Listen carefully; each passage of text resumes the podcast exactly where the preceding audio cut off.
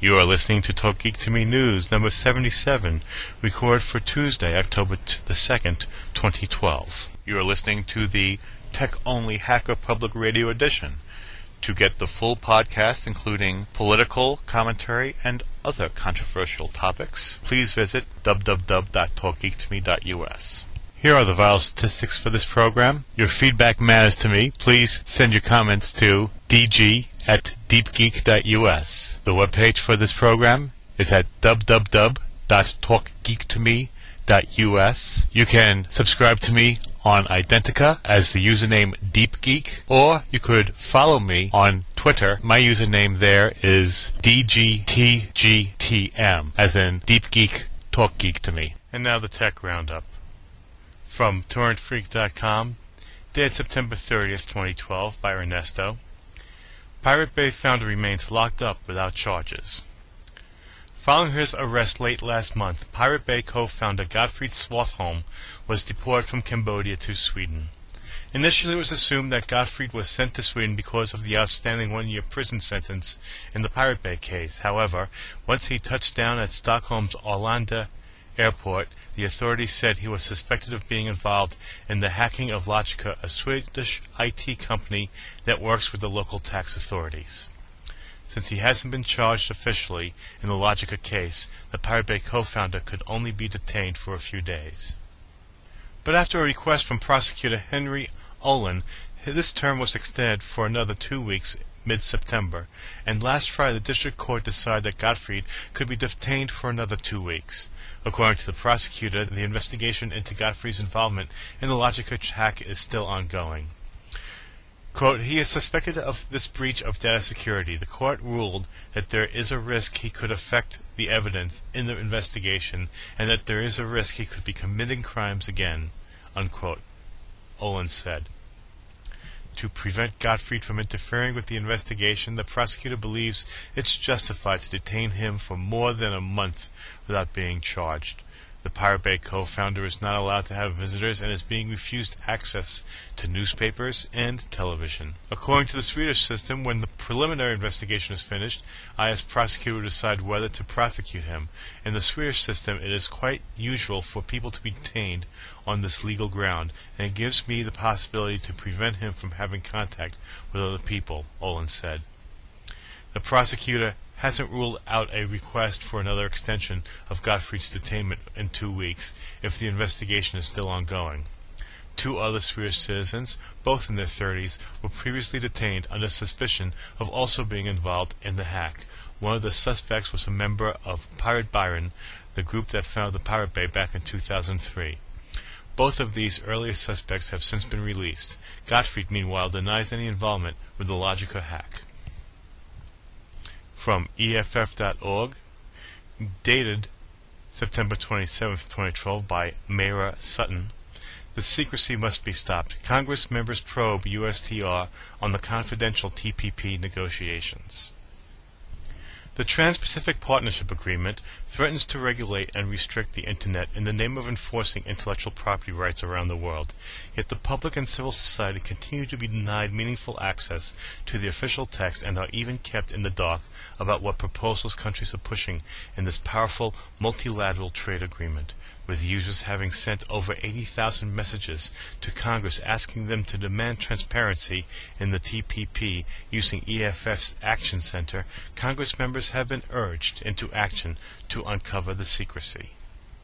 On September the 20th, Representative Zoe Lofgren sent an additional follow-up letter to the USTR, which EFF applauds. According to the letter, Representative Lofgren, who has long been a strong advocate for digital rights and was a vocal opponent of SOPA, met with Ambassador Ron Kirk directly to discuss the TPP and her concerns over the lack of transparency in the process.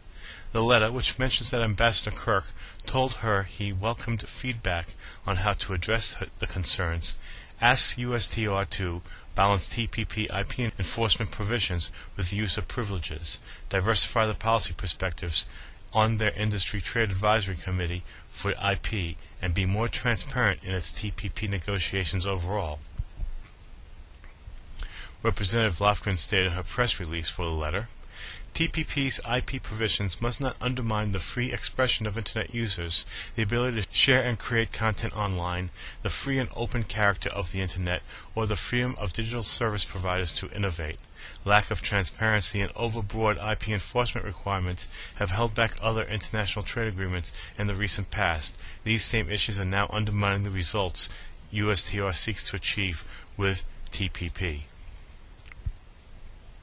They have yet to hear back with a response from the USTR. This is not Congress's first attempt to unveil the TPP.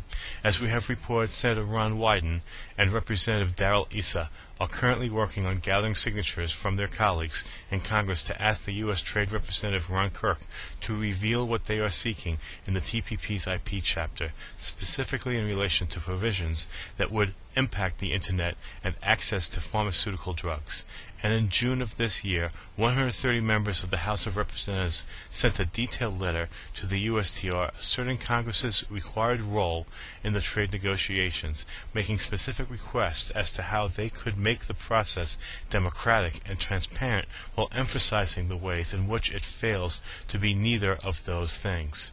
Two months later, the USTR responded in a letter that did not address any of the specific issues raised by Congress members. The USTR claims that at the outset of the TPP negotiations in 2009, the participating countries signed a confidentiality agreement. In the June letter from 130 U.S. representatives, they explicitly asked for a copy of the confidentiality agreements and an explanation as to what role USTR or other governments played in creating it. In the USTR's response letter, they completely ignored the request. However, the model confidentiality agreement that served as a base for the TPP negotiations is a public document available at the page on the New Zealand Ministry of Foreign Affairs and Trade website. The model agreement lays out the rules of confidentiality for signatory countries over TPP draft text, proposals, communications, and other documents relating to the negotiations over the agreement. It is not clear, however, whether the model mirrors the exact agreement the USTR signed, and USTR is likely subject to internal confidentiality policies in addition to the agreement. To read the rest of the story, follow links in the show notes. From TechDirt.com by Mike Masnick, dated Friday, September 21st, 2012. Law enforcement officials freak out about the possibility of having to get a warrant to read your email. We recently noted that Senator Leahy had attached his mostly good ECPA Electronic Communications Privacy Act reform bill to another bill reforming the VPPA, the Video Privacy Protection Act. The ECPA reform would update the decades-old law that law enforcement has interpreted to more or less mean they don't need a warrant to read your online email. Leahy's update would require a warrant. This is good and important reform that should be supported, but of course law enforcement freaked out and it appears that Leahy has backed down, delaying hearings on the bill for now. Funny how he really wanted to push through the PIPA despite mass public protests, but a few law enforcement people get upset about respecting the Fourth Amendment and things get delayed. From Declan McCullagh's coverage, block quote, the delay comes two days after the failings of law enforcement organizations objected to the legislation, asking Leahy to reconsider acting on it until a more comprehensive review of its impact on law enforcement investigations is conducted. The groups included the National District Attorneys Association and the National Sheriff's Association. A person participating in Capitol Hill meetings on the topic told CNET that Justice Department officials have been expressing their displeasure about requiring search warrants. The department is on record as opposing such a requirement. James Baker, the Associate Deputy Attorney General, has publicly warned that requiring a warrant to obtain stored email could have an adverse impact on criminal investigations. End block quote. Of course it would have an adverse impact on criminal investigations. So do lots of things, but those are the rules law enforcement plays by in a free society. It's not built to make law enforcement's life easy. Either way, it appears that this bit of EPCA reform will get pushed off once again. Hopefully when it comes back, it won't be watered down. For what it's worth, both the EFF and the ACLU who strongly support ECPA reform, similar to what Leahy has been proposing, have also not been happy with how Leahy introduced his bill because they both oppose the changes to the VPPA, which they're afraid will weaken privacy for people. This is a somewhat rare but unprecedented situation where I disagree with both of these organizations. The VPPA was a specific and broad carve-out to deal with a single situation, bork, bork, bork. I think it's reasonable to update it to allow for things like letting people choose to let Netflix and social networks share info on what movies they've watched, just like they can choose to show what music they listen to. I don't necessarily believe that it makes sense to link the VPPA to ECPA reform, but I don't think that passing the VPPA reform is so problematic that it should stop ECPA reform. Of course, if law enforcement has its way, and so far that seems to be the case, ECPA reform might never happen. Is it really worth worrying about how you can choose to share your Netflix movies on Facebook while the Justice Department feels it can snoop broadly through your Gmail? From TechDirt.com by Mike Masnick, dated Friday, September 28th. DHS boss in charge of cybersecurity doesn't use email or any online services. We've talked in the past about the problematic efforts to push for new cybersecurity regulations, especially when little to nothing has been done to show the actual problem.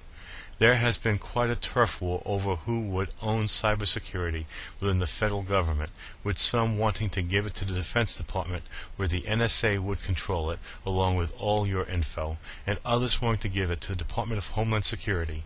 While neither option is ideal, DHS is clearly the lesser of two evils, should it come to pass. It makes much more sense for this issue to be in the hands of a civilian organization rather than a military one especially a military one with a horrible track record when it comes to privacy. That said, it's tough to be enthusiastic about DHS either, given the various problems and abuses we've seen in that department as well. Making matters even worse, it appears that the DHS boss, Janet Napolitano, who would effectively be in charge of cybersecurity, doesn't know much, if anything, about the Internet, and seems rather proud of that fact, referring to herself as a Luddite block quote, Homeland Security Secretary Janet Napolitano, who is a key player in national cybersecurity efforts, said on Friday she doesn't use email. Don't laugh, but I just don't use email at all, she said during a discussion at a cybersecurity summit hosted by National Journal and government executive. She didn't explain what communications tools she does use.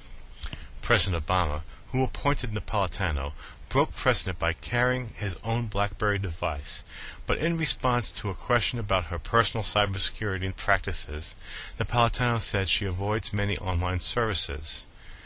I don't have any of my own accounts. Some would call me a Luddite, she said. End block quote. I don't think anyone should be laughing, but perhaps they should be very, very worried. Well, perhaps they should be asking why she's in that job when she doesn't seem to have the necessary experience. If it comes to pass that the DHS gets control over new cybersecurity efforts, this seems like a good reason to find someone else who actually has some grasp on what it is that they're regulating.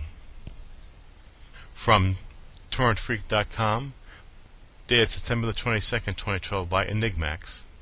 Too legit to quit. 124.2 million legal BitTorrent music downloads in 2012. On Monday, Musicmetric, a data and analytics company that maps the trends and preferences of music fans around the world, published its first digital music index. Musicmetric revealed that their BitTorrent monitoring, which spanned the first half of 2012, covered a total of 750,000 recording artists. During that six-month period, they logged a total of 405 million music release downloads. Now, as regular readers will note, every week and in annual roundups, Torrent Freak produces two charts, three if we include our games chart, one for the world's most downloaded movies, and the other for TV shows. They rarely, if ever, contain authorized material. But interestingly, Musicmetric's analysis shows that in music things are quite different. Not only did legal music make an appearance, but in five of the top 20 downloading countries worldwide, dubstep artist Bill Van topped the charts after signing a licensing deal with BitTorrent Incorporated, the company behind uTorrent. Legal content has become hugely popular in place of other illegal content in a quarter of the top 20 countries for downloads, Musicmetric explained. And today, BitTorrent Incorporated points Torrent Freak towards what the company describes as a fun infographic, but one with a very serious point. While Musicmetric might have logged 405 million downloads in total, BitTorrent Incorporated can claim credit for a significant proportion of them through its licensing work. During the first half of 2012, BitTorrent Incorporated's artist promotions delivered 124,191,863 licensed legal music downloads, a massive number which shows that BitTorrent is much more than a tool for pirates. What this statistic shows very clearly is there's a lot of good legitimate content in the BitTorrent ecosystem that is adding value to the careers of the artists and publishers who decided to release their work using the protocol. BitTorrent Incorporate's Matt Mason told Torrent Freak. These are just the BitTorrent bundles we as a company were seeding ourselves, which are the only things we can track. The total number of times these files were shared worldwide is probably much higher. Whatever that number is, one thing is certain. To say BitTorrent is just for illegal file sharing is flat out wrong. According to Mason, the artist promotions BitTorrent ran have been a great success, and not just because of the impressive download statistic. Artists are eager to work with BitTorrent and see value in sharing their work for free. In the coming months and years, BitTorrent Incorporated therefore plans to continue and improve their collaboration with artists. BitTorrent is quite simply the best way to move large files across the internet. More and more, of the creative industries are coming to understand BitTorrent and are using it to get their work directly to their fans in ways that make sense for everyone, Mason told Torrent Freak. The 124 million plus downloads is a huge figure and difficult to visualize, so BitTorrent Incorporated has chosen to show what 689,955 looks like, the number of licensed music downloads the company facilitates in a single day using uTorrent. Have fun scrolling, then multiply the time it took by 180 to get an ideal of six months worth of downloads. Other headlines in the news. To read these stories, follow the links in the show notes. File sharing for personal use declared legal in Portugal. News from TechDirt.com, IcelandReview.com, MaggieMcNeill.wordpress.com, and AllGov.com used under arranged permission. News from TorrentFreak.com and EFF.org used under permission of the Creative Commons by Attribution license. News from RHRealityCheck.org used under permission of the Creative Commons by Attribution Share Alike license.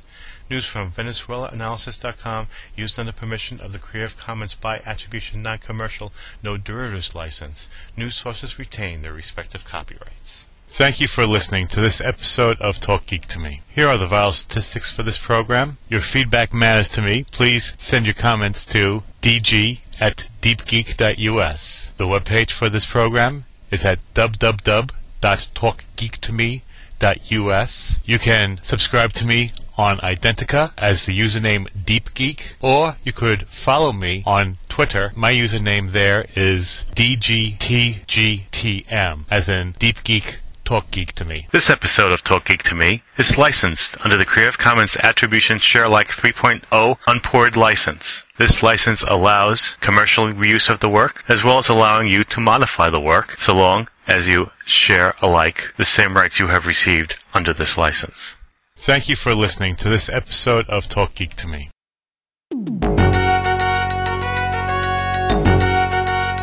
You have been listening to Hacker Public Radio at hackerpublicradio.org. We are a community podcast network that releases shows every weekday, Monday through Friday. Today's show, like all our shows, was contributed by a HPR listener like yourself. If you ever considered recording a podcast, then visit our website to find out how easy it really is. Hacker Public Radio was founded by the Digital Dog Pound and the Infonomicon Computer Club. HPR is funded by the Binary Revolution at binrev.com. All BinRev projects are proudly sponsored by Lunar Pages. From shared hosting to custom private clouds, go to lunarpages.com for all your hosting needs. Unless otherwise stated, today's show is released under a Creative Commons Attribution Share Alike 3.0 license.